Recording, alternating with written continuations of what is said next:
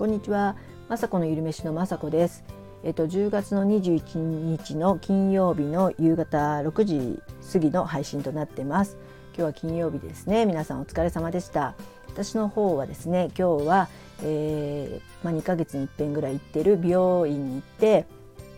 えー、白髪染めとカットをしてきました。えーと結構ねいつもだったら1万円ぐらいするんですけどえーと、今ね PayPay のキャンペーン中で30%還元ということで、えーと、3,000円ぐらいねお得で、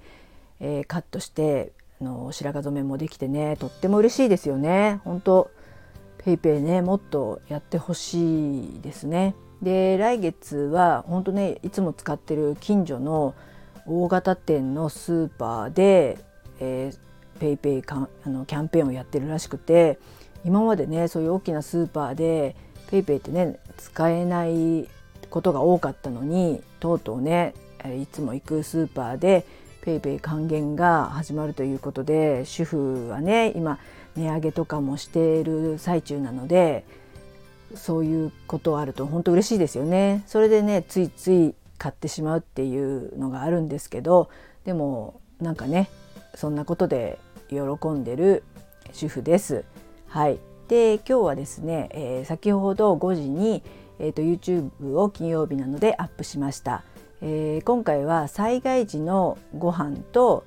えー、おまけでちょっとねおやつを作りました。えー、災害時のねご飯って言ってもいろいろね備蓄使った料理かと思いきやまあそうではなくてあのポリエチレンのね袋を使って、えーとお湯をね沸かす要領でビニール袋にあのお米とかお水を入れてご飯を炊いたりで今回はオムレツで卵液を入れてやっぱポチャンと入れて同時に何品かいっぺんに調理できるっていうのを知ったのでこれはちょっとあの練習してみたいなと思って何度か練習して今日はそれをアップしました。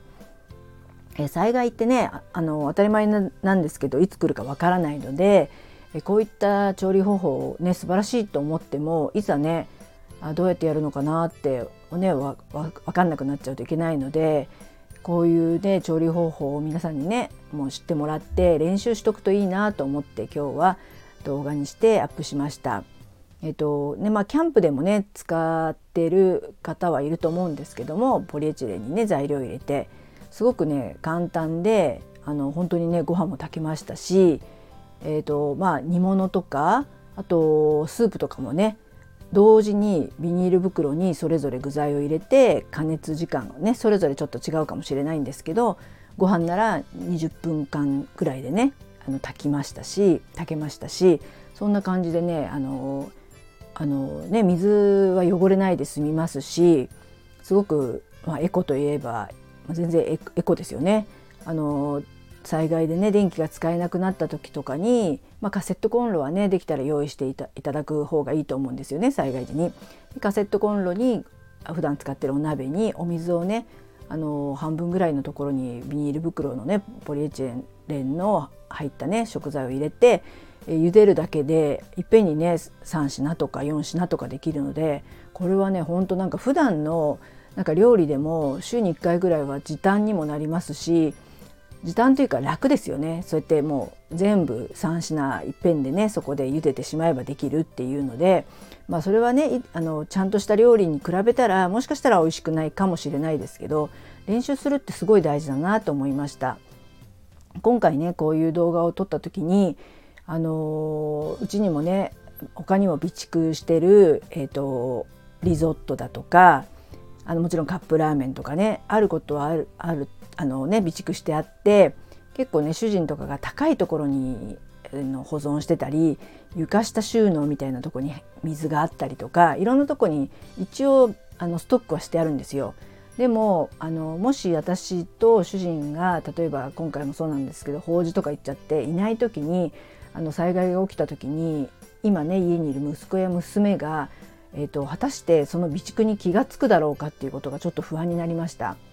えーと、ちゃんと教えたことはないですしあのもし教えあの、ね、もし見つけたとしても、えーと、それの食べ方とか分からなかったら食べれないし、まあ、書いてあるっちゃ書いてあるんですけどなんかそういったちちゃんとねあのあと賞味期限とかがあるっていうこととかもね、まあ、私たちがちょっとチェックもしなくちゃいけないですしやっぱりあのたまにはねこういった料理を作りながらなんか家族でね皆さんでこう話し合う機会を持つことって大事なんじゃないかなと思いましたね。本当まあ本当にすごい災害が来た時にあのこういったね調理方法がねあのスムーズにできればいいんですけど焦っちゃったりとかしてね、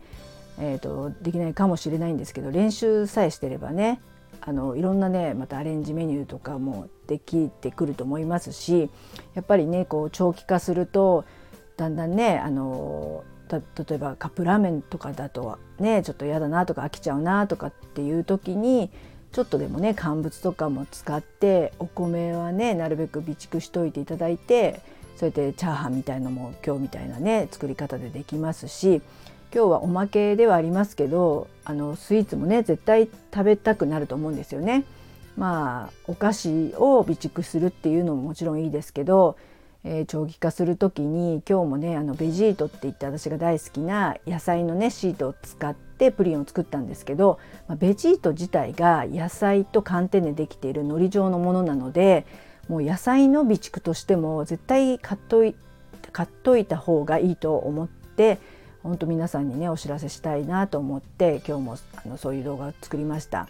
あのダイソーだとかベジートっていう会社にえっとね、通販であの問い合わせすれば買えるので何品かねあのあるとトマトだとか人参だとかほうれん草とかがねあのすごく日持ちもしますしでその先ほども言ったみたいに寒天とその野菜でできているシートなので今回みたいにそれをあの火にかけて一旦溶かしてねそこに豆乳だとか砂糖とかあの練りごまとか入れてねごまプリンを作ったんですけどその寒天なので一旦溶け、ね、火にかけると溶けるんですけど、えーと、要はあのなんだかな室温でもねまた固まるんですよ。あのもしねあの災害時に冷蔵庫が壊れて冷蔵庫で冷やさないと、